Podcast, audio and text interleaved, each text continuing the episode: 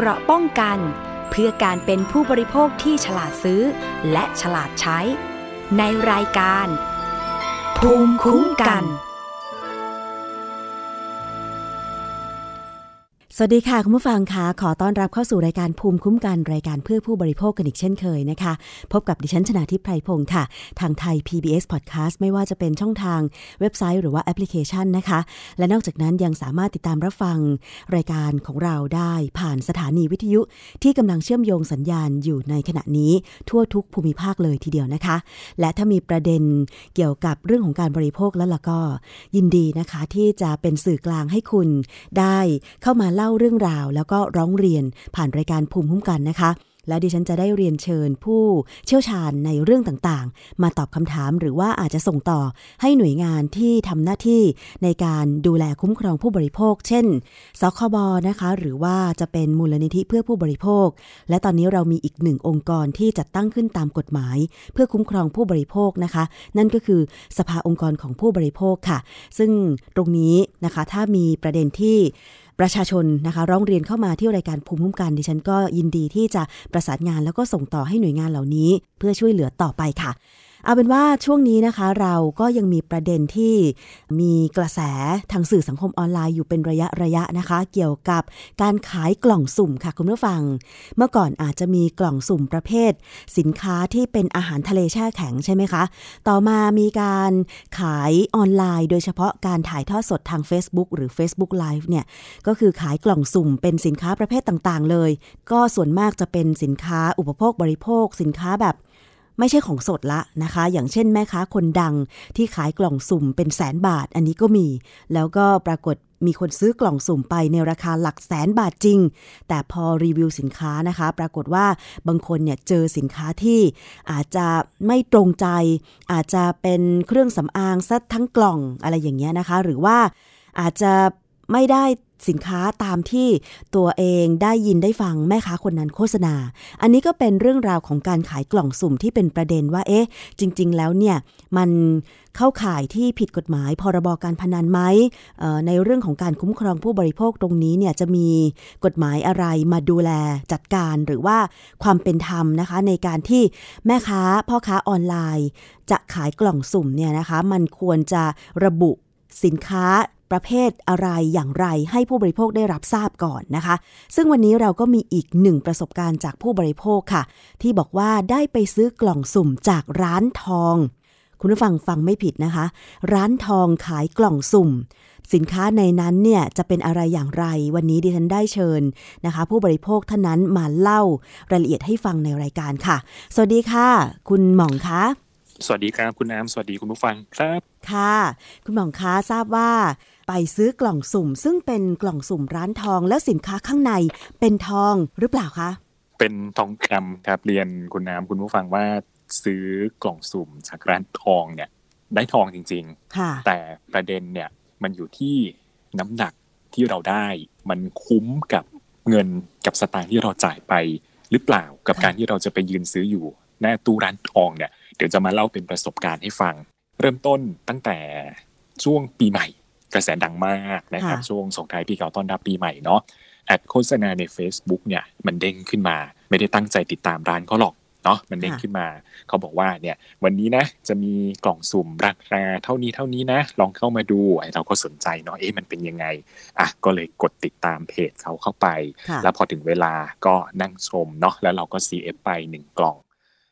ราคาที่จ่ายไปเนี่ย เอาร้านร้านกอไก่ก่อนนะครับหนึ่งพันห้าร้อยเก้าสิบเก้าบาทโอ้ตื่นเต้น เขาบอกว่ารางวัลใหญ่เนี่ยนะ คุณผู้ฟังคุณผู้ชม จะเป็นทองคำแท่งหนึ่งสลึงสองสลึง แต่ว่าไม่ได้ทุกคนนะ ต้องไปลุ้นไปสุ่มเอาเอง ใครโชคดีก็ได้ไป ไม่แน่ใจว่าเขาจำกัดปริมาณการขายเนี่ยร้อยหรือว่า 200 กล่องเนาะเราก็อยากรู้แล้วก็เอฟไป 1 กล่องจ่ายเงินไปเรียบร้อย กล่องสุ่มเป็นกล่องสุ่มจากร้านทอง ซึ่งเขาโฆษณาว่ามีทองจริง ๆ อยู่ในนั้นใช่ไหมคะคุณหม่อง แต่ว่าขอทราบนิดนึงคุณหม่องอยู่จังหวัดอะไรคะผมอยู่หนองคายครับค่ะ แล้วกล่องสุ่มที่ร้านทองโฆษณาขายนี่เขาตั้งอยู่ที่ไหนคะ ร้านเนี่ยอยู่กรุงเทพมีหน้าร้านใหญ่โตเลยแหละนะครับเชื่อถือได้ขายออนไลน์ขายออฟไลน์อะเพราะว่าก่อนหน้านี้เคยซื้อกับเขาในลักษณะออนไลน์มาก่อนแล้ว ในแอปชื่อดังนะครับแอปสีส้มก็เคยซื้อมาในช่วงแฟลตซง Flash Sale อะไรประมาณนี้แหละก็เคยซื้อก็มั่นใจได้ว่าเออมีหน้าร้านจริงนะครับ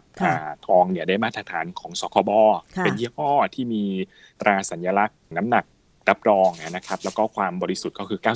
96.5%ที่ได้มา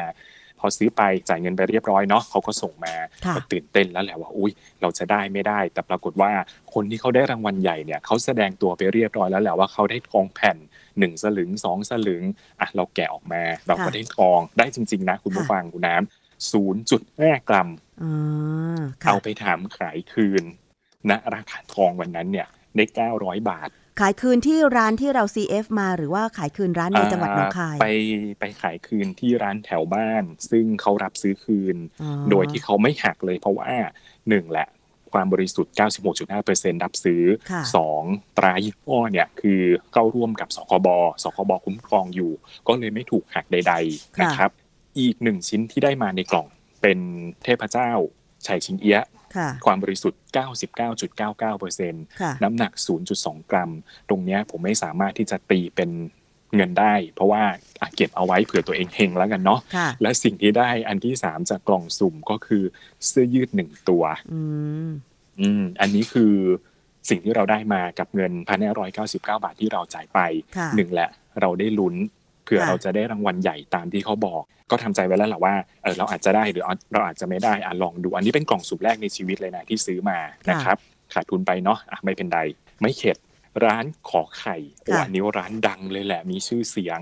คนติดตามเป็นแสนแสนไลฟ์สดกันทีแบบโอ้โหขายกันเยอะมากแปดร้อยสามสิบเก้าบาท ซื้อทองได้นะครับ อันเนี้ยเกิดความโลภสองกล่อง อืม พันหกร้อยเจ็ดสิบแปดบาท โอนไปอย่างรวดเร็ว เขารับประกันนะ คุณผู้ฟังคุณน้ำว่า ได้ทองแน่นอนเป็นแหวน 0.3 กรัม ส่วนที่เหลือเนี่ย เงินสดเอ่ยสร้อยคอหนึ่งสลึง แหวนหนึ่งสลึงสร้อยคอสองสลึง แหวนเพชรไปลุ้นเอาอะมันก็กระตุ้นให้คนให้ให้ให้เราในฐานะผู้บริโภคเนี่ยเกิดความอยากอะอันเนี้ย อันเนี้ยไม่โทษใครนะ เพราะเราเต็มใจที่เราจะซื้อเขาไม่ได้บังคับเราซื้อ สักพักหนึ่งประมาณอาทิตย์หนึ่งได้ของมา ได้ไก่สองชิ้นได้แหวนได้จริงๆศูนย์จุดสามกรัมกล่องละวง มีแค่นี้แหละ ไม่ได้เงิน ไม่ได้แหวนเพชร ไม่ได้สร้อยสลึง ไม่ได้สร้อยสองสลึง คนที่เขาได้เขาก็ไปรีวิวว่าเขาได้ แต่เราก็ไม่รู้นะว่า เป็นร้อยกล่องพันกล่องที่เขาส่งออกไปเนี่ย ไอ้ที่เขาหย่อนหย่อนเนี่ย ใครได้บ้าง อาจจะรายงานตัวหรืออาจจะไม่แสดงตัวแบบนี้เนาะแต่เราอะเป็นคนที่ไม่ได้ มันมีประเด็นร้านขอไข่เนี่ยก็คือ เราทักไปขายคืน เพราะว่ามันเป็นทองรูปพรรณไงมันไม่เหมือนกับร้านกอไก่เพราะร้านกอไก่เนี่ยเป็นทองแท่งทองคำแท่งเออเอาไปขายคืนด้านทองแถวบ้านเนี่ยโอเค รับซื้อตามราคาณตอนนั้น ทีเนี้ยพอพอร้านขอไข่มันเป็นแหวนปุ๊บมันเป็นทองรูปพรรณแน่นอนจะต้องโดนโดนหักค่าเสื่อมราคาก็เลยไม่เอาไปขายร้านทองแถวบ้านละทักขายคืนร้านสองวงที่ซื้อมาเนี่ย ได้เงินพันบาท คืนร้านร้านขอไข่ที่อยู่กรุงเทพใช่ไหมคะ อยู่กรุงเทพครับอันนี้ก็อยู่กรุงเทพส่งคืนเสียงค่าส่ง EMS เอง แล้วก็รอเจ็ดวัน แล้วเราก็สงสัย เอ๊ะ มันมีด้วยเหรอที่เราขายทองคืนแล้วเนี่ยมันไม่ได้ราคาณวันที่เราขายณตอนนั้น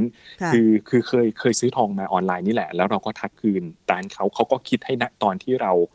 ขายณตอนนั้นเลยพอของถึงร้านทองเขาแล้วเขาก็โอนโอนเงินมาให้เรา แต่ร้านนี้ แชทคุยกับทางแอดมินเขาบอกว่า ร้านมีกติกาก็คือการขายคืนหนึ่งสัปดาห์เนี่ยรับซื้อคืนหนึ่งรอบอ้าวผมก็เลยเกิดข้อสงสัยว่าถ้าสมมติเราร้อนเงินเนาะน้ำหนักบาทสองบาทสามบาทเนี่ยเป็นหลักหมื่นขึ้นไปเนี่ยทำยังไงจะต้องรอเหรอ ก็เลยกลายกลายเป็นกลายเป็นประเด็นขึ้นมาว่า การขายทองเนี่ยขนาดเราขายคืนด้านเขาเนาะเรายังต้องรอรอบเลย กว่าจะได้เงินเนาะส่งไปวันศุกร์ได้เงินอีกทีเนี่ย ข้ามมาอีกอาทิตย์หนึ่งเลยนะอืมอืม คือเขาก็บอกว่าเออทองถึงมือเขาแล้วแหละ แต่ว่ารอรอรอบก่อน แต่ว่าราคาทองก็คือณวันที่เขาได้รับทองจริงจากคุณหมอที่เขาใช่ไหม คือผมผมผมไม่รู้ว่าเขาคิดณวันที่ผมส่งคืน หรือณวันที่เขาได้รับ หรือณรอบที่เขาได้เปิดการรับซื้อของคืน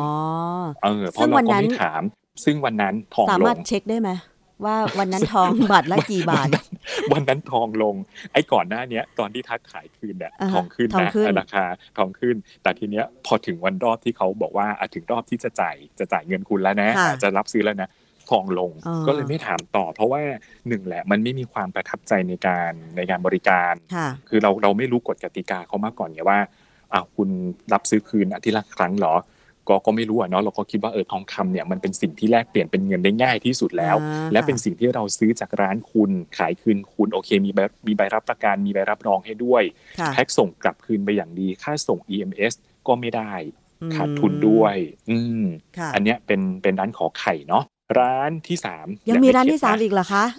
คุณผู้ฟังคุณนับ นี่เป็นประสบการณ์ที่แบบว่า คุณหม่องเป็นเซียนกล่องสุ่มทองมากเลยนะคะ เนี่ย โง่หรือเปล่าอย่างเงี้ย คือความอยากรู้ไงเราอยากรู้ ร้านที่สามไม่รู้จักมาก่อน แอดโฆษณา Facebook มันใช้ได้ผลจริง ๆ นะค่ะเรานั่งเล่น Facebook อยู่เนี่ย มันเด้งขึ้นมาสองทุ่มคืนนี้เรามีกล่องสุ่มนะพันร้อยเก้าสิบเก้าบาท รับประกันทองทุกกล่องอืมด้วยความอยากได้สองกล่องคุณผู้ฟัง ร้านที่สามพันห้าร้อยเก้าสิบเก้าบาท ซื้อไปกี่กล่องนะคะสองกล่องสองกล่องครับสองกล่อง จะบอกคุณผู้ฟังคุณน้ำอย่างนี้ว่า การซื้อสื่อโฆษณาใน Facebook เนี่ย มันได้ผลจริง ๆ นะ อืมสำหรับคนเล่นมันเด้งสำหรับคนคนเล่นสื่อออนไลน์ พอมันเด้งขึ้นมาเนี่ย ถ้ามันโดนกลุ่มเป้าหมายโดน t า r g เก็ตกลุ่มแบบผมเนี่ยผมจะเข้าไปดูทันทีเลย อะ เราก็เข้าไปดูเนาะ มันก็มีคนถามในไลฟ์สดเนาะ รวมไปถึงการคอมเมนต์แหละว่าหนึ่งห้าเก้าเก้าเนี่ย สิ่งที่จะได้เนี่ย เบสิกเลยเนี่ยน้ำหนักทองเท่าไหร่ค่ะอันเนี้ยก็ต้องยอมรับว่าผมก็ไม่ได้เข้าไปถาม คือด้วยความที่เราอยากรู้ว่ามันเป็นอะไรแล้วเราอยากได้เรากลัวของหมดไงค่ะเราก็ไม่ได้ตรวจสอบว่าน้ำหนักที่เขาจะใส่ลงไปในกล่องเนี่ย มันจะเริ่มต้นที่เท่าไหร่ 0.5 กรัม 1 กรัม 1.9 กรัม 1 สลึง 2 สลึง ซึ่งมันเป็นรางวัลใหญ่เนาะแต่เราก็ไม่ได้หวังแล้วแหละเพียงแต่ว่าเราเราหวังว่าเออเราอาจจะโชคดีค่ะพอ 1599คูณ2มันก็เป็นเงิน 3198 ของที่ได้เนี่ย ทองแผ่นแผ่นจริง ๆ นะ เป็นยี่ห้อที่มีมาตรฐานได้สคบคุ้มครองนะครับค่ะน้ำหนัก 0.5 กรัมทั้ง2กล่องลอตเตอรี่กล่องละใบอืมดูดูเทคนิคดูวิธีการเขาสิค่ะเขาเอา6ล้านน่ะมาหย่อนใส่ในกล่องด้วย เออ ไปลุ้นเอาอืมปรากฏว่าหวยงวดนั้น ถูกไหม เลขตัวเดียวยังไม่ถูกเลยอะรางวัลเลขท้ายสองตัวนะสรุปแล้ว แปดสิบาท แต่จริงๆมันก็ใบเดียวเนี้ยเขาขายกันร้อยหนึ่งแล้วเนาะอ่าฮะทองเก้าสิบหกจุดห้าเนี่ยเอาไปถามขายร้านทองแถวบ้านที่เคยขายของร้านกอไก่อะแหละเขาก็ค่ะรับซื้อคืนนะราคาทองวันนั้นค่ะสองแผ่นพันแปดร้อยบาท ไม่หักสักบาทนะ ขาดทุนพันสี่โอ้โห จะบอกว่าการตลาดเนี่ยคือสุดยอดจริง ๆ แต่แต่คนที่เขาได้ทองน้ำหนักหนึ่งสลึงสองสลึงเนี่ยเขาโพสต์แสดงตัวอยู่นะครับอ่าฮะเขาเป็นผู้โชคดีไง แต่เราอะไม่ได้เป็นผู้โชคดีค่ะถามว่าได้ทองไหมได้ทองจริงอือฮึส่วนต่างที่เสียไปเนี่ยคือซื้อความฉลาดเรากลับคืนมาอืมแล้วเราได้รู้แล้วเราก็เลยได้มาคุยว่า ถ้าคุณอยากได้แบบเนี้ยคุณต้องเผื่อใจหน่อยนะ ว่าคุณอาจจะได้ทองจริงๆแต่น้ำหนักที่ได้เนี่ยถ้าไปเทียบกับเงินที่เราจ่ายไปแล้วเนี่ย คุ้มไม่คุ้มคือตอนที่เราขายค่ะถ้าไม่รีบเก็บไว้ อาจจะทองขึ้นแหวน 0.3 กรัมเนี่ย ผมจะต้องรออีกกี่ปี ผมถึงค่ะจะได้กำไรจากแหวน 0.3 กรัมค่ะอันนี้ก็คือเป็นเป็นประสบการณ์ที่เอามาบอกเล่าสู่กันฟังอืมจากที่ฟังคุณหม่องเล่านะคะ ดิฉันครับก็คิดว่าจริง ๆ แล้วเนี่ย การที่ผู้บริโภคอยากจะได้ของที่ดีที่สุดในราคาที่เรียกว่าถูกที่สุดถูกที่สุดหรือยุติธรรมอืมที่สุดเนี่ยมันเป็นอาจจะเป็นเรื่องปกติของทุกคน อย่างดิฉันใช่เองก็เป็นใช่ แต่ยอมรับว่าเคย CF กล่องสุ่มเหมือนกันนะคะ แต่แค่ราคา 199 บาท คือจริง ๆ ในในใจก็คิดแบบคุณหม่องแหละว่า สิ่งที่แม่ค้าออนไลน์เขาขายเขาบอกว่าครับเออนอกจากในกล่องสุ่มจะมีเหรียญนะคะ แล้วก็จะมีพวกทูบหรือสินค้าอื่นเอ่ออ่าให้แล้วเนี่ย บางกล่องสุ่มจะมีรถมอเตอร์ไซค์ จะมีอืมทองเป็นเส้นๆเลยให้ครับเขาอืมเขาจะบอกว่ารอบนี้ที่เขาขายกล่องสุ่มเนี่ย เช่น 500 กล่อง ในนั้นจะมีมอเตอร์ไซค์หนึ่งคันครับแล้วก็จะเป็นอะไรนะ เป็นสร้อยสร้อยคอทองรูปพรรณ50 สตางค์กับ 1 บาท 10 เส้นครับอันนี้อืมคือเขาบอกตรงๆเลยนะคะ แต่ว่าราคาที่ดิฉัน CF ไป 199 บาทก็คิดว่า มันไม่เยอะเกินไปก็เลยลองดูอ่านนะคะใช่ลองมาใช่สองกล่องคือ ก็ได้แต่ทูบกับเหรียญกับแล้วเปลี่ยนก็บูชอาใช่ไหมแล้วก็สเปรย์ฆ่าเชื้อโรค สเปรย์แอลกอฮอล์อ่าฆ่าเชื้อโรค เท่านั้นเองครับทั้งสองกล่องเลย ทีนี้ก็เลยมารู้แล้วว่าอ๋อกล่องสุ่มก็คือกล่องสุ่ม แต่ว่าในกรณีของคุณหม่องเนี่ยค่ะ ด้วยครับความที่ทองคำราคามันสูงเนาะมันมันสูงอาจจะใช่จูงใจมากกว่า ที่เออจะทำให้ผู้บริโภคซื้อ แถมผู้ครับขายเนี่ยก็ยังเป็นร้านค้าทองที่ที่มีหน้าควาร้านมจริง น่าเชื่อถือมีหน้าร้านจริงอ่าแถมคุณหม่องเองก็เคยซื้อทองจริงกับเขามาแล้ว ก็ครับเลย อาจจะจูงใจให้ซื้อ อาจจะเป็นกล่องแรกหรือกล่องสองกล่องสามก็ว่าไปอะเนาะทีนี้ครับตรงนี้ค่ะคุณหม่องนอกจากที่ ได้ประสบการณ์ในการซื้อกล่องสุ่มจากร้านค้าทองแล้วเนี่ย อยากจะครับบอกอะไรกับผู้บริโภค เพราะว่าอย่างที่คุณหม่องบอกว่าได้ทองกล่องแรกเนี่ย ได้ทอง 0.2 กรัม กล่องที่ 2 ได้ทอง 0.3 กรัม กล่องที่ครับ3ได้ทอง 0.5 กรัม เมื่อไม่คิดคำนวณดูแล้ว ทองน้ำหนัก 1 บาท ก็ตกอยู่ 15.244 กรัมใช่ไหมคะ หารออกมาถ้าณวันนั้นราคาทองบาทละ 24,000 บาท ก็ครัจะบตกกรัมละประมาณเท่าไหร่ล่ะ 2,400 บาทเนาะใช่ไหมคะ ใช่ใช่เนี่ยพอพอลองเอาเอาเงินที่เราจ่ายไปเนาะหนึ่งห้าเก้าเก้าบวกค่ะด้วยแปดสามเก้าบวกแปดสามเก้าบวกหนึ่งห้าเก้าเก้าแล้วก็หนึ่งห้าเก้าเก้าเนี่ยผมซื้อไปหกพันสี่ร้อยเจ็ดสิบห้าบาท ได้ทองมา ผมเพิ่มเงินอีกนิดนึงเนี่ยผมได้ทองสลึงหนึ่งแล้วนะ นั่นน่ะสิ เออเพิ่มเงินไปอีกพันกว่าบาทเนี่ยผมได้แหวนหนึ่งสลึงแล้วนะ ใช่ เออ แต่มันไม่ได้ลุ้นไงอ๋อเออ มันไม่ได้ลุ้น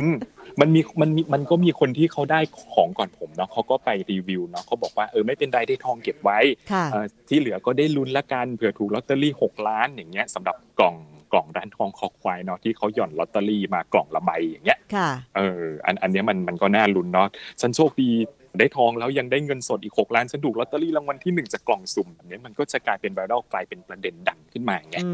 มเออแต่ทีเนี้ยคนที่ไม่ได้อย่างผมเนี่ย ความรู้สึกมันก็ห่อเหี่ยวไปละค่ะแต่อย่างน้อย เราก็ได้รู้เราฉลาดขึ้นมาหน่อยนึง แล้วก็ถามว่าเข็ดไหมเข็ดไหมคะเข็ดละครับ จะซื้ออีกไหมคะ ไม่ซื้อละครับ อะทีนี้เอาหกสี่เจ็ดห้ามาลบเนาะลบกับ ร้านแรกขายได้เก้าร้อยร้านที่สองขายได้พันหนึ่งอ่าฮะร้านที่สามขายได้พันแปดเนี่ยขาดทุนไปสองพันเจ็ดร้อยเจ็ดสิบห้าบาทเนี่ย คือกว่าจะหาตังค์ได้เกือบสามพันเนี่ย ต้องใช้เวลาเท่าไหร่อะ แต่ด้วยความที่ใจเรามันใหญ่ไง ใจมันโตไงตอนนั้นใจงได้มันรักอะว่างั้นเถอะใจใช่ไหมเออใจใจมันรักในการที่จะเสี่ยงโชคเสี่ยงลาบเสี่ยงดวงแบบเนี้ย มาคิดดูนะ เอาเงินสองพัน เจ็ดเจ็ดสิบห้าบาท ตรงตรงเนี้ยที่ขาดทุนเนาะไปซื้อลอตเตอรี่ยังยังยังพอจะมีหวังได้หกล้านสิบสองล้านอย่างเงี้ยค่ะแต่ณตอนนั้นน่ะ ไม่คิดอะไรหรอกคิดแค่ว่าเออลองลุ้นดูลองลุ้นพอทีเนี้ยมานั่งไล่แจกแจงดูโอ้โหค่ะขาดทุนยับเยินเลยแบบเนี้ยคือแต่ก็เลยจะบอกว่ามันอยู่ที่อยู่ที่ใจเราละกันเนาะไม่ค่ะไม่ได้ไม่ได้ไม่ได้โจมตีร้านทองว่าคุณโกหกคุณหลอกลวง ไม่ใช่เพราะว่า เขาก็หย่อนทองมาจริง ๆ แล้วเพียงแต่ว่าเราอะไม่ได้เป็นคนเป็นผู้โชคดีที่ได้รับรางวัลใหญ่แค่นั้นเองค่ะอืมคนที่เขาโชคดีไป เราก็ยินดีกับเขาด้วยนะครับค่ะแล้วก็ไปไปโชคดีทางอื่นละกัน อันนี้ก็เป็นเป็นประสบการณ์ที่นำมาเล่าสู่กันฟังว่า ลองซื้อแม้กระทั่งทองเนี่ยเขาก็ยังทำกล่องสุ่มออกมาเลยค่ะอืมครับก็อันนี้จะเรียนคุณหม่องและคุณผู้ฟังเพิ่มเติมนะคะ หลังจากที่มีประเด็นเรื่องของการขายกล่องสุ่มครับ มันมีกล่องสุ่มระยะหลังๆ เป็นแบบกล่องสุ่มการกุศล ที่อืมมูลนิธิหรือวัดอะไรต่างๆ เนี่ยเขาครับขายทางออนไลน์นะคะ แล้วก็โฆษณาบอกว่าเพื่อนำเงินไปช่วยเหลือ คนโน้นนี้นั้นหรือการทำบุญอะไรก็ว่าไป แต่ทีนี้ในเรื่องของกฎหมาย การคุ้มครองผู้บริโภคเกี่ยวกับการขายกล่องสุ่ม ที่มีออกมาเนี่ยนะคะ เห็นบอกว่าทางสำนักงานคณะกรรมการคุ้มครองผู้บริโภคหรือสคบเนี่ย ก็เตรียมที่จะพิจารณาในการร่างกฎหมาย เกี่ยวกับการขายกล่องสุ่มด้วยเหมือนกันนะคะ คุณหมองคุณผู้ฟัง เพราะว่าลูกค้าที่สั่งซื้อสินค้ากล่องสุ่ม แต่ได้ไม่คุ้มกับราคาที่เสียไปเนี่ย อาจจะสามารถต่อสู้ด้วยข้อกฎหมายเพื่อเอาผิดร้านค้าได้ ถ้าหากว่าพบพฤติกรรมเข้าข่ายช่อโกงนะคะ ซึ่งอันนี้ก็อาจจะมีโทษตามกฎหมาย จำคุกครับไม่เกิน 5 ปี ปรับไม่เกิน 1 0 0 0 0แสนบาท มีความคืบหน้าจากทางกองบังคับการปราบปราม การกระทำความผิดเกี่ยวกับการคุ้มครองผู้บริโภค หรือบกปคบนะคะ ทางพันตำรวจโทปริญญาปาละเนี่ยนะคะ ท่านก็บอกว่าการเล่นกล่องสุ่มก็มีมานานแล้วนะคะ อย่างในต่างประเทศบางประเทศเนี่ย ถือเป็นการเล่นเกมออนไลน์ สามารถเล่นได้ แต่ต้องมีการกำกับดูแลจากหน่วยงานที่เกี่ยวข้องนะคะ อย่างไทยเราเองเนี่ยตอนนี้ยังอาจจะมีการตรวจสอบการขายกล่องสุ่มน้อยเกินไป หรือดูแลน้อยเกินไปค่ะ ซึ่งอาจจะต้องเข้าข่ายว่ามีการพิจารณาว่าเป็นการเล่นพนันหรือไม่ อาจจะแยกเป็น 2 ประเด็นก็คือว่า 1. หากผู้ประกอบการขายกล่องสุ่ม แล้วก็ไปขออนุญาตกับกระทรวงมหาดไทย แล้วก็มีการเล่นเนี่ยอันนี้ก็สามารถเล่นได้ ผู้เล่นก็ถือว่าเป็นผู้บริโภค แต่ต่อมาถ้าหากพบว่าสินค้าได้ไม่คุ้มหรือไม่ตรงปก ก็จะได้รับการคุ้มครองตามกฎหมาย แต่ถ้าหากการขายกล่องสุ่ม สินค้าที่ได้ไม่คุ้มนะคะ อันนี้ก็เรียกว่าอาจจะต้องไปดำเนินการพิจารณา การขายนั้นว่าไม่ขออนุญาตและไม่ชอบด้วยกฎหมาย และอาจจะเข้าข่ายการพนันผิดกฎหมายหรือไม่ แล้วก็รวมไปถึงการที่ผู้บริโภคไม่ได้รับความคุ้มครองด้วยนะคะ แล้วทีนี้คุณหมองคุณผู้ฟังคะทางสำนักงานคณะกรรมการคุ้มครองผู้บริโภคเนี่ยก็เคยออกมาเตือนแล้วเหมือนกันว่า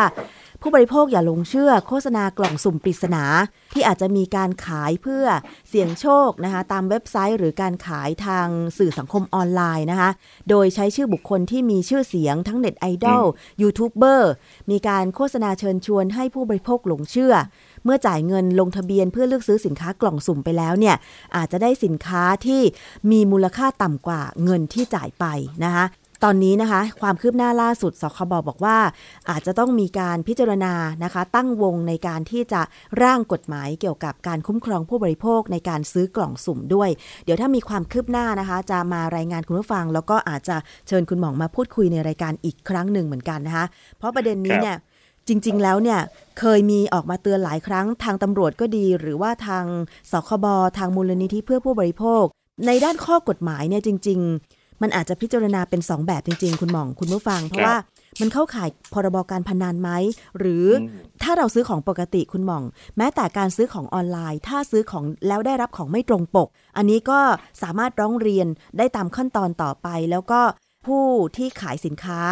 ส่งสินค้าไม่ตรงปกเนี่ยก็ต้องรับผิดชอบ เปลี่ยนสินค้าคืนสินค้าหรือคืนเงินใช่ไหมคะ แต่กรณีกล่องสุ่ม อย่างทองเนี่ยคุณหมอก็ยอมรับว่ามันเป็นทองจริง ขายคืนได้จริงใช่ไหมคะเพียงแต่ว่าที่เราได้มันมันอาจจะไม่สอดคล้องกับสตางค์ที่เราจ่ายไปตั้งรอบแรกอย่างนี้ไงซึ่งซึ่งถ้าเรากำเงินทั้งก้อนเนี่ยที่ผมจ่ายไปเนี่ย มันจะได้น้ำหนักเยอะกว่าที่ ที่ที่เขาส่งคืนมาใช่ไหมล่ะที่เขาส่งมาอ่าแล้วก็เพียงแต่ว่าเราเราอยากลุ้นแค่นั้นเองว่าเราจะเป็นผู้โชคดีแกะมาโอ้ยฉันได้เงินเออฉันจ่ายไปแปดสามเก้าแต่ฉันได้ทองมาสลึงหนึ่งสองสลึงแบบเนี้ยเออมันมันอาจมันเลยเกิดความอยากขึ้นมานะณตรงจุดนั้นไงเขามีรางวัลใหญ่มาล่อเราแค่นั้นเองนั่นคือประเด็นอันนี้ก็เป็นมุมมองของผู้บริโภคอีกมุมมองหนึ่งนะคะ เกี่ยวกับเรื่องของการซื้อกล่องสุ่ม ซึ่งเป็นกล่องสุ่มที่แบบ ราคาสูงด้วยอะก็คือทองคำใช่ใช่แล้วแล้วแล้วเดี๋ยวมีมีนิดนึงในในหน้า Facebook Fanpage เนี่ยมันมีการซื้อโฆษณาเนาะอันนี้ต้องต้องฝากผู้ฟังแล้วแหละว่า ก่อนจะซื้อเนี่ยตรวจสอบนิดนึงว่าเขามีตัวตนจริงหรือเปล่าเขาเอารางวัลใหญ่มาล่อบางที ผมก็กดรายงานไปนะ เพราะว่ามันมันไม่น่าเชื่อว่าเออเป็นคนนั้นคนนี้ 1,000 บาทเนี่ยมีรถมี iPhone มีมือถือซัมซุงขออนุญาตเอ่ยยี่ห้อนะครับ มีทองคำอะไรอย่างเงี้ยมาแจกเยอะแยะมากมายแล้ว หลายคนก็จะบอกว่าสนใจสนใจสนใจแล้วเพจก็จะตอบกลับว่าทัก inbox ทัก inbox ซึ่งจริง ๆอะถ้าจะขายคุณมันก็ต้องบริสุทธิ์ใจคือระบุราคาใช่ไม่ไม่ไม่ไม่ให้ทักไปหลังร้านแบบนี้ไงก็เลยกลัวว่ากลัวจะเป็นประเด็นดราม่าขึ้นมาว่าเออถูกกลโกงหลอกไปแบบนี้ไงครับ อันนี้ก็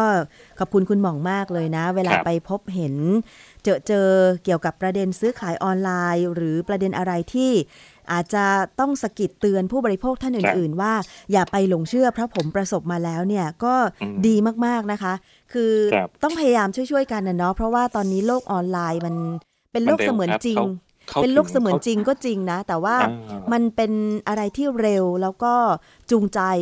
คนได้ง่ายมาก หลอกลวงคนได้ง่ายมาก เพราะว่ามันไม่สามารถพิสูจน์ข้อเท็จจริงได้เนาะ ครับก็ฝากเอาไว้ละกันคืออย่างสมมติหนึ่งห้าเก้าเก้าเนี่ยบ้านรวยซื้อมาสักยี่สิบกล่องมาสุ่มดูเนี่ย ถ้าโชคดีก็ได้รางวัลใหญ่ไป แต่ถ้าโชคไม่ดี ก็อาจจะอาจจะขาดทุนยับเยินแบบนี้ ก็ไม่เป็นไรก็ไม่ว่ากันถ้าถ้าสตุ้งสตังเหลือเยอะอย่างนี้แล้วก็ได้ลุ้นไงก็ว่ากันไปครับ แต่อย่างคุณหมองก็อาจจะพอรับความเสี่ยงได้ เพราะว่าราคาเป็นราคาที่พอรับได้เนาะใช่ไหมคะก็เลยลองดูไงคือ แค่หลักร้อยคุณก็มีทองใส่แบบนี้อันนี้คือคำพูดของเจ้าของร้านเลยนะอืมอ่าเราเราก็เลยลองดูไงอืมแต่ว่าในความเป็นจริงแล้วขายคืนขาดทุนโอเคขาดทุนไม่เป็นไร แต่ว่าต้องรออีกหนึ่งอาทิตย์อันนี้เป็นกฎกติกาที่เขาตั้งมาอีก มันก็เลยทำให้เรารู้สึกว่าโอ้ขนาดเราเราอยู่ในเอ่อแวดวงแบบนี้นะ เป็นค่ะเป็นคนที่คิดว่าเออเราก็ฉลาดทัตานมตามข่าวอยู่ตลอดเออนะไม่ไม่ยอมเป็นตกเป็นเหยื่อของใครอย่างเงี้ยไม่ยอมตกเป็นเหยื่อมิจฉาชีพแบบเนี้ยเออเรายังต้องรอเลยแล้วคนอื่นล่ะ เออเนาะค่ะที่แบบเออไม่รู้มาไม่ทันไม่ทันเล่ห์เหลี่ยมต้องต้องตั้งสตินิดนึงโฆษณาแอด Facebook เนี่ยจะบอกว่าใช้ได้ผลไหมใช้ได้ผลจริง ๆสำหรับคนที่อ่ามีความสนใจอยากจะได้อยากได้ใครมีแบบผมแบบเนี้ยค่ะเห็นครับเพจขายสินค้าออนไลน์ใหญ่ ๆ ดัง ๆ ก็ครับขายนะ กล่องสุบอืมราคาพิเศษ ซื้อครับออนไลน์ ซึ่งบางคนถ้าเกิดว่าได้สินค้าตรงที่ตัวเองต้องการ ก็อาจจะถือว่าโชคดีไป แล้วก็อาจจะซื้อต่อไปเรื่อย ๆ เนาะอืมแต่ถ้าเมื่อไหร่ก็ตามที่เราได้สินค้าไม่ตรงใจครับราคาสูงเกินจริง ขายคืนก็ไม่ได้หรือลำบากว่าเออสินค้านั้นหมดอายุไปเหมือนครับเครื่องสำอางอะไรอย่างเงี้ยอันเนี้ยมันก็ต้องเข้าสู่กระบวนการร้องเรียนแล้วแหละอย่างที่เขาบอกอะไรนะกล่องสุ่มไม่ใช่กล่องสั่งค่ะเออ ถ้าอยากจะได้ก็เดินไปซื้อหรือว่าสั่งเอาค่ะกล่องสุ่มก็คือกล่องสุ่ม ฉันจะหย่อนอะไรลงไปตรงเนี้ย คุณไม่มีสิทธิ์เลือกนะค่ะโชคดีคุณก็ได้รางวัลใหญ่ โชคไม่ดีคุณก็ได้รางวัลเล็ก หรืออาจจะไม่ได้รางวัลเลยเป็นต้น ค่ะอืมอันนี้ก็หนึ่งทำใจสองทำใจครับทำใจสองทำใจสามก็ทำใจอีกเนาะทำใจอีกทำใจอีกเข็ดแล้วครับ ไม่เอาอีกแล้วครับ ใครจะสุ่มจะอะไรผมไม่เอาแล้วครับค่ะจะบอกเดินไปซื้อที่ร้านดีกว่า ใช่ใช่เก็บเก็บเงินกำเงินก้อนเนี่ยไปซื้อที่ร้านเถอะถ้ามองว่าเออเราอาจจะไม่มีโชค คนที่เขามีโชคเขาก็โชคดีไปอะเนาะเขาได้รางวัลใหญ่ไปแต่เราไม่มีโชคอับโชคก็ก็ได้ได้ตามที่เขาส่งมาให้อะแหละ แต่ถ้าคิดไปคิดมามาบวกลบคูณหารดูโอ้โห เสียดายเงินตรงที่เราจ่ายไปจังเลย แต่สิ่งที่เราได้ก็คือเราฉลาดเราได้บอกคนที่ใกล้ใกล้ตัวว่า เออ ถ้าจะซื้อเผื่อใจแบบนี้นะ ไม่ใช่ว่าคุณจะได้ทุกคนนะค่ะนะครับ เอาละค่ะ วันนี้ขอบคุณคุณหมองมากนะ ที่มารีวิวการซื้อกล่องครับสุ่ม แล้วก็มาเตือนผู้บริโภคนะคะ หวังว่าประสบการณ์จากคุณหมองเนี่ยจะทำให้ผู้บริโภคหลายคนเนี่ยได้คิดก่อนก่อนที่จะซื้อ ใครจะซื้อไม่เป็นไรเนาะถ้าคุณยิไม่นเป็นดีไรที่ไม่จะเป็นไรจ่ายใช่นะคะใช่แล้วก็ที่ที่คุยกันวันนี้เนี่ยไม่ได้โจมตีร้านทองกอไก่ขอไข่คอควายนะ เพราะว่าจ่ายเงินไปได้ทองมาจริงค่ะๆก็คือมารีวิวสิ่งสิ่งที่ตัวเองประสบพบเจอนะว่า ร้านทองเนี่ยเขาก็มีกล่องสุ่ม ณยุคนี้พศนี้ก็เลยเอามาเล่าสู่กันฟังเท่านั้นเองนะครับ ค่ะ ขอบคุณมาก ๆ เลยค่ะ ครับ ขอบคุณคุณน้ำขอบคุณผู้ฟังครับ สวัสดีครับ สวัสดีค่ะ เป็นประเด็นที่ตอนนี้สังคมยุคใหม่อาจจะต้องติดตามกันนะนะคะ เพราะว่าการซื้อขายสินค้าเนี่ยมันไม่ได้มีแค่ผู้บริโภคเดินไปร้านค้านะคะไปหยิบสินค้าใส่ตะกร้า หรือไปร้านทองนะคะ ไปเลือกลายทองชั่งน้ำหนัก แล้วก็จ่ายเงินแล้วก็กลับบ้าน แม้แต่ เราเห็นแค่รูปภาพ เราเห็นแค่คลิปของสินค้า อันนี้เราก็สามารถสั่งซื้อได้ แม่ค้าก็ส่งมาให้เราถึงบ้าน แม้แต่ทองคำตอนนี้ก็ยังมีขายออนไลน์ เพราะฉะนั้นเนี่ยผู้บริโภคอาจจะต้องตรวจสอบกันหลายชั้น นอกจากตรวจสอบความน่าเชื่อถือของร้านทองนะคะ ตรวจสอบวิธีการขายทอง ตรวจสอบ คนที่ซื้อไปก่อนหน้าเรา ว่าเขาได้สินค้าจริงไหม เป็นทองจริงไหม ราคาคุ้มกับที่ซื้อไปไหมนะคะ ขายคืนได้จริงหรือเปล่า อะไรแบบนี้เป็นต้น เพราะว่าบางคนเนี่ยไม่ได้ซื้อทองมาใส่สวยๆ งามๆเฉยๆ บางคนอาจจะมีเงินเหลือนะคะ อยากจะลงทุนด้วยการออมเงินเป็นทองคำก็ไปซื้อทองมาในราคาที่ราคาทองถูกแล้วก็เก็บไว้แล้วก็ขายไปในราคาที่ราคาทองคำมันแพง กว่าตอนซื้อมา แบบนี้ก็จะได้กำไรส่วนต่างนะคะ เป็นวิธีการลงทุนอย่างหนึ่งเหมือนกัน แต่ว่าอย่างที่คุณหม่องเล่าให้ฟังแหละค่ะว่า กล่องสุ่มทองเนี่ยก็มีทั้งข้อดีข้อเสีย แล้วก็ถ้าเกิดผู้บริโภคท่านไหน รับความเสี่ยงได้ก็ไม่เป็นไร แต่ถ้ารับความเสี่ยงไม่ได้คำนวณแล้ว ขายคืนขาดทุน อันนี้ก็เก็บเงินไว้ดีกว่า ไม่ซื้อละกล่องสุ่มทองอะไรแบบนี้เป็นต้นนะคะ วันนี้ก็เลยมาเล่าประสบการณ์กันในรายการภูมิคุ้มกัน รายการเพื่อผู้บริโภคค่ะ และถ้ามีความคืบหน้าเกี่ยวกับกฎหมายคุ้มครองผู้บริโภคในการซื้อกล่องสุ่มต่างๆเนี่ยก็จะนำมาเสนอในรายการภูมิคุ้มกันกันต่อไปนะคะ อีกเรื่องหนึ่งนะคะที่ทางตำรวจบกปคบได้ออกมาเตือนภัยผู้บริโภค จากการทำงานร่วมกับสำนักงานคณะกรรมการอาหารและยา ในการไปตรวจค้น ซึ่งมีการขายยาที่มีความผิดฐานขายยาปลอมด้วยค่ะคุณผู้ฟัง มีรายละเอียดเรื่องนี้นะคะ ทางกองบัญชาการตำรวจสอบสวนกลางค่ะ แล้วก็ตำรวจบกปคบได้ทำงานร่วมกับสำนักงงานคณะกรรมการอาหารและยานะคะ มีการบุกทลายโกดัง สินค้าแห่งหนึ่งนะคะ พบว่ามีสินค้าปลอมยี่ห้อดัง และสินค้าผิดกฎหมายจำนวนมาก ขายผ่านทางแพลตฟอร์มออนไลน์นะคะ แล้วก็ทางตำรวจตรวจยึดสินค้ามามูลค่ากว่า 30 ล้านบาททีเดียวค่ะซึ่งสินค้าที่มีการไปตรวจสอบนะคะ ก็มีหลายรายการด้วยกันอย่างที่บอกไปก็คือว่า เป็นสินค้าประเภทเครื่องใช้ของใช้ในชีวิตประจำวัน แล้วก็เป็นประเภทยาด้วยนะคะ คุณผู้ฟังเภสัชกรวีรชัยนวลชัยรองเลขาธิการออยค่ะ ได้ขอย้ำเตือน ผู้บริโภคระมัดระวังในการเลือกซื้อผลิตภัณฑ์สุขภาพทางสื่อออนไลน์นะคะ โดยเฉพาะผลิตภัณฑ์ยา เนื่องจากการซื้อขายออนไลน์ มีอันตราย เสี่ยงต่อการได้รับยาปลอม ไม่ทราบแหล่งผลิต ไม่มีคุณภาพและความปลอดภัยทำให้ต้องเสียเงินไป โดยที่ไม่สามารถใช้ยาหรือผลิตภัณฑ์นั้น ในการรักษาโรคได้นะคะ จึงไม่ควรซื้อยาผ่านทางออนไลน์เด็ดขาดค่ะ ซึ่งทางออยก็ไม่อนุญาตให้มีการขายยาทางสื่อออนไลน์ ไม่ว่าจะเป็นเว็บไซต์ สื่อสังคมออนไลน์ Facebook Twitter IG YouTube TikTok ด้วยนะคะส่วนกรณีผลิตภัณฑ์เครื่องสำอาง ถ้าหากพบว่ามีรายการ ขายที่มีราคาถูกจนเกินไป ถูกกว่า counter brand หรือลักษณะ pre-order เช่นซื้อ 1 แถม 1 ราคาถูกเกินความเป็นจริงเนี่ย ก็ขอให้คิดไว้เลยนะคะว่า ท่านกำลังเสี่ยงต่อการได้รับของปลอมของไม่มีคุณภาพ ใช้แล้วอาจจะเกิดทำให้อาการแพ้หน้าพังได้ และสำหรับเครื่องมือแพทย์ค่ะ ก็ควรเลือกซื้อจากสถานที่ที่เป็นหลักแหล่งน่าเชื่อถือ เช่นร้านขายยา ไม่ควรเน้นที่สินค้าราคาถูก ขายทางสื่อออนไลน์ เพราะอาจได้รับเครื่องมือแพทย์ที่แปลผลที่ผิดพลาด หรือเครื่องมือแพทย์ที่ไม่ได้คุณภาพ ส่งผลเสียต่อชีวิตของผู้ใช้ได้นะคะ อย่างเช่น เครื่องผลิตออกซิเจน และอีกประการที่สำคัญขอเตือนผู้บริโภคว่า ไม่ควรซื้อผลิตภัณฑ์ที่อวดอ้างสรรพคุณเกินจริง อย่างเช่น แผ่นแปะสะดือลดน้ำหนัก แผ่นแปะเท้ารักษาโรค เพิ่มการไหลเวียน สมุนไพรทาหน้าอก หรือทาอวัยวะเพศชายเพื่อเพิ่มขนาด ซึ่งล้วนเป็นสินค้าที่หลอกลวง และใช้ไม่ได้ผลตามที่โฆษณา เพราะว่าเป็นสินค้าที่หลอกลวงนั่นเองนะคะ ฉะนั้นจึงขอให้ผู้บริโภคระมัดระวัง ไตร่ตรองให้รอบคอบ ก่อนตัดสินใจซื้อผลิตภัณฑ์ โดยเฉพาะผลิตภัณฑ์สุขภาพทางออนไลน์นะคะ หากพบแหล่งผลิตหรือว่าขายสินค้าเหล่านี้ที่ผิดกฎหมาย อาจจะไม่ปลอดภัยในการบริโภคเนี่ยแจ้งเบาะแสไปได้นะคะ ที่หมายเลขโทรศัพท์ของออยก็คือหมายเลข 1556 หรือว่าสำนักงานสาธารณสุขทั่วประเทศ หรือที่เพจ Facebook ของออยก็ได้ก็คือ FDA ไทยนั่นเองนะคะ ช่วยกันเป็นหูเป็นตาให้ทางตำรวจบกปคบค่ะ สามารถแจ้งนะคะแหล่งผลิตสินค้าที่ผิดกฎหมาย หรือการผลิตที่ไม่มีคุณภาพมาตรฐานไปได้นะคะ ที่หมายเลขโทรศัพท์สายด่วนของบกปคบก็คือหมายเลข 1135 แล้วก็เพจ Facebook ปคบเตือนภัยผู้บริโภคได้ตลอดเวลาเลยค่ะ อีกเรื่องหนึ่งนะคะที่เราจะต้องมาติดตามกันนั่นก็คือ เรื่องของการควบรวมกิจการ ค่ายโทรศัพท์มือถือระหว่าง Total Access Communication d t a c นะคะ แล้วก็บริษัท True Corporation จำกัด ซึ่งกำลังดำเนินการไป หลังมีการประกาศควบรวมกิจการเมื่อเดือนพฤศจิกายน 2564 ที่ผ่านมานะคะ ซึ่งทางนักวิชาการและกรรมการกสทช และเลขาธิการสภาองค์กรของผู้บริโภคค่ะ ได้ร่วมกันแสดงความคิดเห็น ในการควบรวมกิจการของ True และ d t แทในครั้งนี้ ว่าจะทำให้ผู้บริโภคเนี่ยมีทางเลือกลดลงทำให้ตลาด โทรคมนาคมเนี่ยกระจุกตัวมากขึ้น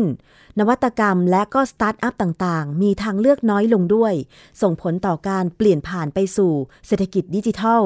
แม้จะมีการใช้ข้ออ้างเรื่องของการใช้โครงสร้าง พื้นฐาน ร่วมกันของสองบริษัท ก็อาจเป็นจริงได้ยากค่ะ และการควบรวมกิจการของ True และ d t แทครั้งนี้อาจนำไปสู่ การผูกขาดและการแข่งขันทางการตลาดที่ไม่เป็นธรรมนะคะ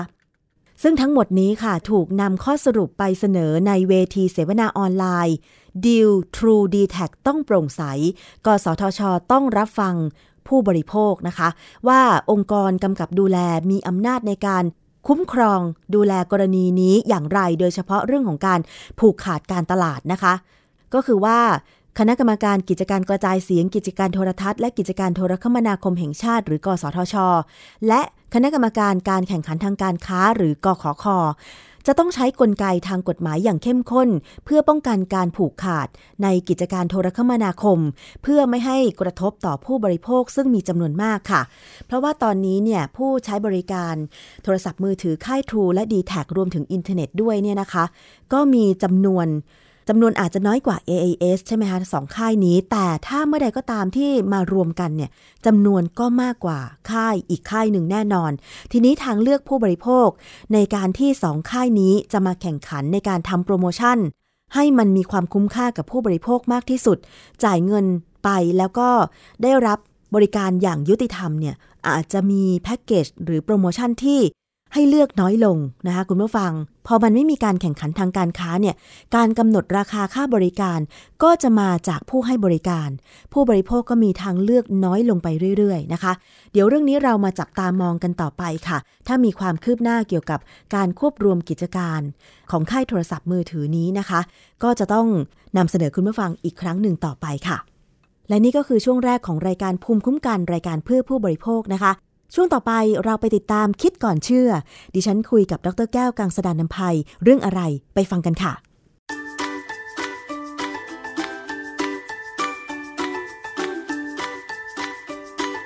ช่วงคิดก่อนเชื่อ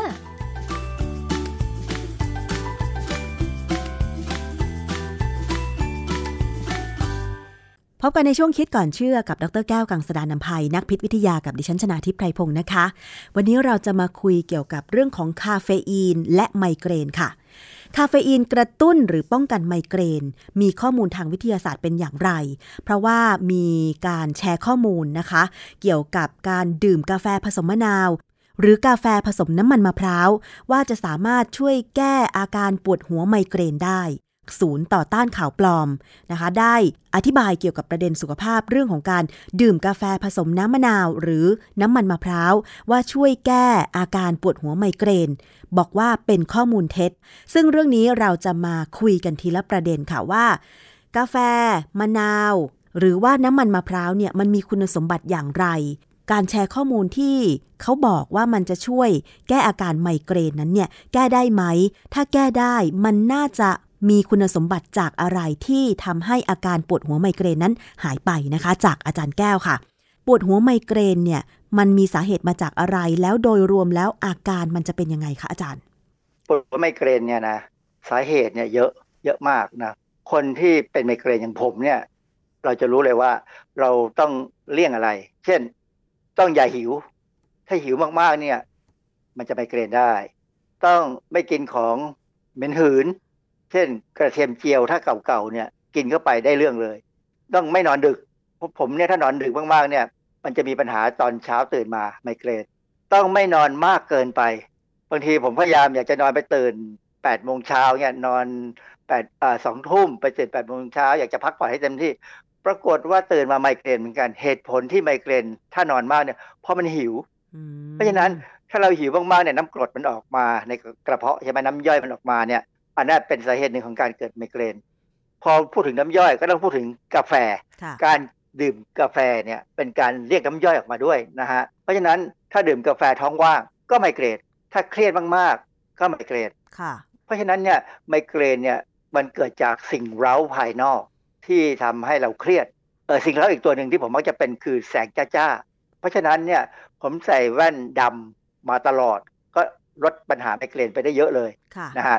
อาจารย์สิ่งเร้าเหล่านี้มันจะไปทำให้ปฏิกิริยาร่างกายอย่างไรถึงมีอาการปวดหัวไมเกรนคะอาจารย์ เท่าที่ผมสรุปจากตัวเองนะคือเครียดพอเครียดแล้วเนี่ยความจริงเครียดแล้วเส้นเลือดควรจะตีบนะ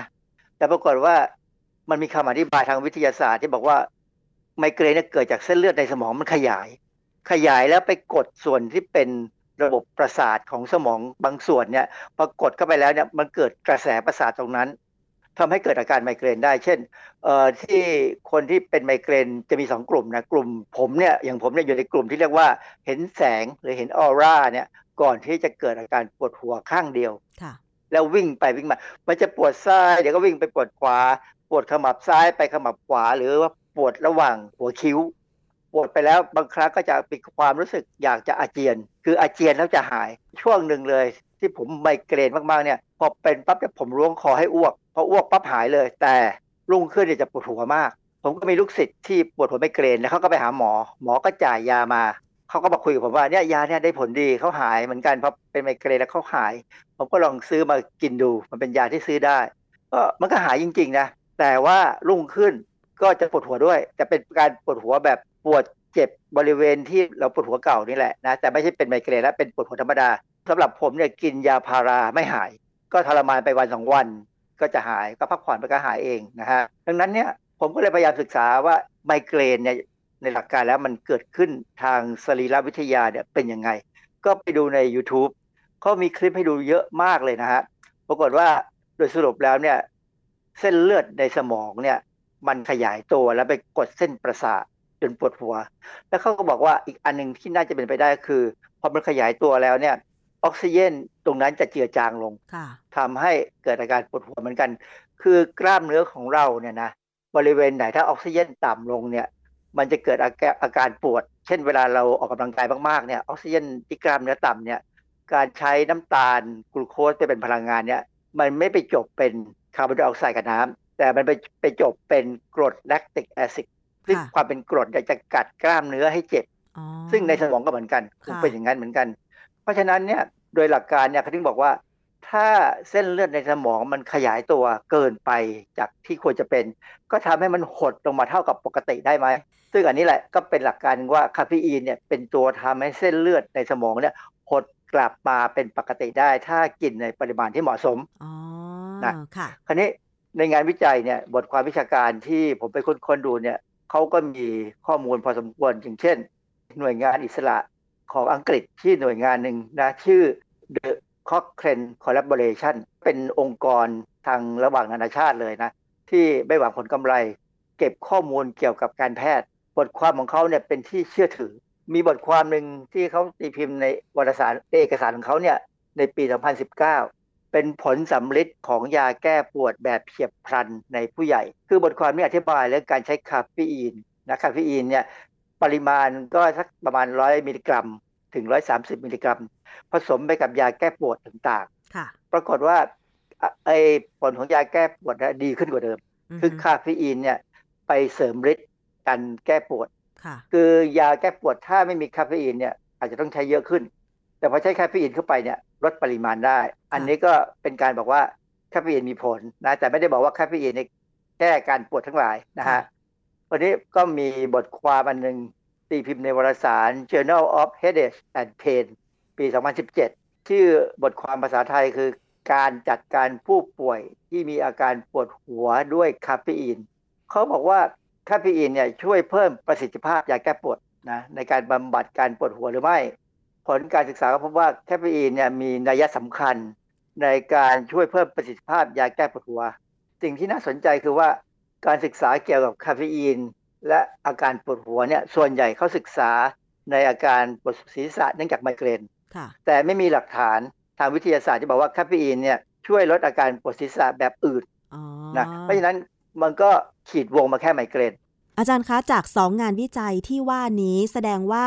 คาเฟอีนไม่ว่าจะเป็นในรูปแบบไหนก็ตาม มันมีส่วนช่วยเสริมฤทธิ์ของอาการปวดหัวที่เกิดจากเส้นเลือดขยายตัว ที่เป็นอาการของไมเกรนได้ใช่ไหมอาจารย์ คือเขาบอกว่าปวดอะไรก็ได้คาเฟอีนเนี่ยไปเสริมฤทธิ์ยา ให้แก้ปวดหัวได้ดีอย่างอย่างพาราเซตามอลเนี่ยบางยี่ห้อเนี่ยเขาผสมคาเฟอีนเข้าไปด้วยนะไม่ใช่เป็นพาราอย่างเดียวอ๋ออาจารย์แล้วมันจะมีสูตรอะไรบอกไหมว่าเวลาเราไปซื้อยาพาราเซตามอลยี่ห้อนั้นยี่ห้อนี้มันมีคาเฟอีนด้วยอะเขาระบุเขาระบุไว้นะเพราะว่ายาพวกนี้ค่อนข้างจะอันตรายนิดนึงสมัยโบราณเรามียาแก้ปวดเป็นแอสไพรินเนี่ยนะผ สมฟีนาซิติน แล้วก็ผสมคาเฟอีน การที่เขาใส่คาเฟอีนเข้าไปเนี่ยด้วยหวังจะจูงใจให้คนติด เพราะคาเฟอีนเนี่ยมันทำให้ติดนะสมัยก่อนเนี่ยชาวนาชาวไร่เนี่ยจะชอบยาตัวนี้ APC นะของหลายบริษัทคือจะกินจนติด แล้วแอสไพรินเนี่ยหรือแอสไพรินเนี่ยกินเข้าไปมากๆเนี่ยมันกัดกระเพาะจนเป็นแผลก็เลยยกเลิกสูตรนี้ไป ให้มาใช้พาราเซตามอลซึ่งไม่กัดกระเพาะค่ะ อาจารย์แล้วสมมติฐานอะไรที่บอกว่าคาเฟอีนช่วยลดการเกิดอาการไมเกรนได้นะคะอาจารย์ คือถ้าเราเชื่อว่าเส้นเลือดในสมองมันพองขึ้นมา แล้วมันไปกดสมองทำให้เราเจ็บเราก็ทำให้มันหายพองให้มันกลับมาที่เดิม คาเฟอีนเนี่ยมีฤทธิ์ในการทำให้เส้นเลือดหดตัว ในปริมาณที่เหมาะสมเนี่ยที่พองอยู่ก็จะหดมาที่เก่า ซึ่งผมเนี่ยได้ผลกับตัวเองมา การใช้คาเฟอีนช่วยลดการขยายตัวของหลอดเลือด เพื่อป้องกันหรือว่าช่วยบำบัดอาการไมเกรน ต้องอยู่ในระดับที่พอเหมาะ แต่ว่าคนทั่วไปจะรู้ได้ยังไงว่าปริมาณคาเฟอีนที่ตัวเองได้รับเข้าไปเพื่อลดอาการไมเกรน พอเหมาะกับตัวเองไหม เช่น อาจารย์บอกว่าอม ลูกอมที่มีคาเฟอีน 1 เม็ดหรือว่ายังไม่หายก็อาจจะเพิ่มไป 2 เม็ดควรจะบริโภคยังไงอาจารย์ อันนี้ต้องลองต้องลองกับตัวเองเลย แล้วเราจะรู้ว่า ที่เหมาะสมคือเท่าไหร่ เพราะว่ามนุษย์ไม่เหมือนกันใช่ไหมฮะเรื่องแบบนี้เป็นเรื่องที่ความจริงน่าจะเริ่มมีการศึกษาได้ แต่ว่าผมหมดสภาพแล้วล่ะ อายุมากพอมากเกินไป ไม่คิดจะไปร่วมทำอะไรอะไรใครแล้ว แต่ผมรู้ว่าผมทำอย่างนี้ได้ แล้วผมก็แนะนำว่าต้องศึกษาตัวเอง เพราะว่าคนที่ออกมาพูดเรื่องไมเกรน ไม่ว่าจะเป็นแพทย์หรือเป็นอะไรก็ตามเภสัชก็ตามเนี่ยนะส่วนใหญ่เขาไม่ได้เป็นไมเกรน ถ้าคนที่เป็นไมเกรนแล้วมาพูดเนี่ย เขาจะอธิบายอะไรได้ชัด เพราะว่าเขาเป็นกับตัวเองแล้วเขาสามารถป้องกันหรือแก้ปัญหาได้ยังไง คือสมัยที่ผมกินยารักษาไมเกรนเนี่ยนะคือก็ไม่ได้กินประจำนะเพราะว่าผมกินตามอาการ รุ่งขึ้นมันจะปวดหัวอยู่แหละ แต่ถ้าเป็นกาแฟเนี่ยนะไม่มีอาการปวดหัวเลยเป็นสิ่งที่น่าประหลาดใจนะเออมีบทความหนึ่งในอินเทอร์เน็ตเขากล่าวว่า Cleveland Clinic ให้ความเห็นว่าการบำบัดอาการปวดศีรษะด้วยยา OTC OTC คือยาที่ซื้อได้เองโดยไม่ต้องมีใบสักแพทย์นะ หลายชนิดมีคาเฟอีนเป็นตัวช่วยให้ผลการบำบัดดีขึ้น เพราะฉะนั้นเนี่ยเขาบอกว่าบางคนอาจจะพบว่าการดื่มกาแฟช่วยลดอาการปวดศีรษะได้ และในกรณีไม่ชอบกาแฟ เพราะแต่ต้องการใช้คาเฟอีน ก็ไปดื่มชาเขียวหรือชาดำก็ได้ เพราะมีคาเฟอีนในระดับหนึ่งเหมือนกัน Cleveland Clinic เนี่ย เป็นโรงพยาบาล ซึ่งดีเป็นอันดับสองของอเมริกา อันดับหนึ่งคือ Mayo Clinic เพราะนั้นพอ Cleveland Clinic เขาพูดอย่างนี้เนี่ยในอินเทอร์เน็ตเนี่ยผมก็ว่ามันก็มีเหตุผลที่มาส่งเสริมสิ่งที่ผมเชื่ออยู่ ก็เลยมองว่าถ้าใครก็ตามที่ดื่มกาแฟเนี่ยนะน่าจะช่วยป้องกันไมเกรนได้ แต่ในกรณีของน้ำมะนาวหรือน้ำมันมะพร้าวเนี่ย ผมไม่เคยเห็นข้อมูลหนึ่งนะสองผมไม่ค่อยเชื่อหรอกเพราะว่าน้ำมะมะนาว ผมก็ดื่มประจำนะไม่มีปัญหาอะไร แต่น้ำมันมะพร้าวเนี่ยผมไม่ดื่ม เพราะว่าน้ำมันมันทำให้อ้วนค่ะ ถึงแม้ว่าจะเป็นน้ำมันจากพืชหรืออะไรก็ตามใช่ไหมฮะอาจารย์ น้ำมันทำให้ให้อ้วนไม่ว่า น้ำมันนี่ทำให้เอียนด้วย ความเอียนเนี่ยบางทีทำให้ผมไม่เกรนอาจารย์แล้วที่เขาแชร์ข้อมูลว่ากาแฟผสมน้ำมันมะพร้าวมันจะมีความเข้ากันได้ยังไง มันเข้ากันได้ก็อาจจะเป็นคนที่เชื่อในน้ำมันมะพร้าวขีบเย็นของเขาว่านั้นมะพร้าวธรรมชาติซึ่งค่อนข้างแพงอะนะก็ลองดูก็แล้วกันถ้าลองได้ได้ผลก็เป็นบุญไปนะแต่สำหรับผมเนี่ยแบบไม่ต้องลอง เพราะผมเชื่อว่ากาแฟอ่อนๆอย่างจางกาแฟดำอย่างจางของผมเนี่ยได้ผลแล้ว ถ้าผมดื่มทันนะพอเริ่มจอตาเนี่ยมันเริ่มมองเห็นไม่ชัดแล้วเนี่ยผมรีบดื่มเนี่ย ภายใน 5 นาทีแต่ไปนั่งเงียบๆมันมืดนะหายเลย ค่ะ อาจารย์โดยสรุปแล้วข้อมูลที่มีการแชร์กันว่า การดื่มกาแฟผสมน้ำมะนาว หรือกาแฟผสมน้ำมันมะพร้าว ช่วยลดอาการปวดหัวไมเกรนได้ เป็นข้อมูลที่จริงหรือไม่จริงคะอาจารย์ นักวิชาการที่เขาตีความเขาบอกว่าเท็จแต่ว่าสำหรับผมเนี่ยผมมีความรู้สึกว่ามันต้องลองดูกับคนที่เป็น คือคนที่พูดเนี่ย ไม่ใช่คนที่เป็นแน่ๆ เพราะว่าไม่ได้พูดเลยว่าเคยลองได้ผลไม่ได้ผลใช่ไหมคือถ้าเราอยากจะรู้ว่าจริงหรือไม่จริง ก็ต้องลองดูทีนี้การลองเนี่ยมันก็ไม่ได้อันตราย คือถ้าคนเป็นไมเกรนประจำเนี่ยนะเขาอาจจะเป็นที่บ้าน มันมีจังหวะอย่างเช่น ของผมเนี่ย ถ้าอากาศเปลี่ยนนะผมเช่นเช่นหนาวผิดปกติเนี่ย ผมก็จะไมเกรนง่าย หรืออาจจะเวียนหัวแล้วไมเกรน เพราะฉะนั้นผมจะรู้เลยว่าถ้าอากาศอย่างนี้นะผมดื่มกาแฟ ปกติก็ดื่มตอนเช้าอยู่แล้ว ก็จะไม่เป็นถ้าลืมดื่มเมื่อไหร่นะได้ผล อาจารย์โดยสรุปแล้วก็คือว่ากาแฟที่มีคาเฟอีนเนี่ยมีข้อมูลทางวิชาการว่าคาเฟอีน ช่วยลดการขยายตัวของหลอดเลือด ซึ่งก่อให้เกิดอาการปวดหัวไมเกรนได้ แต่ว่าข้อมูลของน้ำมะนาวหรือน้ำมันมะพร้าวนี่ก็คือที่ไม่ได้มีข้อมูลว่าช่วยลดอาการปวดหัวไมเกรนได้ใช่ไหมคะ คือมันเป็นความเชื่อซึ่งผมไม่คิดว่ามีการศึกษาทางวิทยาศาสตร์นะหาไม่เจอค่ะ แต่ว่าคาเฟอีนเนี่ยมีข้อมูลทางวิทยาศาสตร์ช่วยสนับสนุนใช่ไหมคะ มีข้อมูลทางวิทยาศาสตร์สนับสนุนพอสมควรแล้วผมบอกตัวผมเป็นตัวพิสูจน์ด้วยนะ แล้วผมก็ได้ผลมาเป็นสิบสิบครั้งแล้วเป็นร้อยครั้งแล้ว ผมก็ถ้าเชื่อจะลองดูก็ได้ เพราะว่ามันก็ไม่ได้อันตรายอะไรกาแฟก็แค่กาแฟค่ะ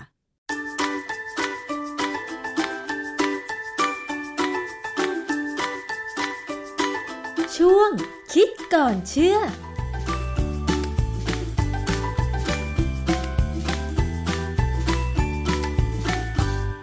และนี่ก็คือทั้งหมดของรายการภูมิคุ้มกันสำหรับวันนี้นะคะ ขอบคุณสำหรับการติดตามรับฟัง ดิฉันชนะทิพไพรพงศ์ต้องลาไปก่อน สวัสดีค่ะ ติดตามรายการได้ที่ www.thaipbspodcast.com แอปพลิเคชัน Thai PBS Podcast หรือฟังผ่านแอปพลิเคชัน Podcast ของ iOS Google Podcast Android Podbean SoundCloud และ Spotify ติดตามความเคลื่อนไหวของรายการและแสดงความคิดเห็น โดยกดถูกใจที่ facebook.com/thaipbspodcast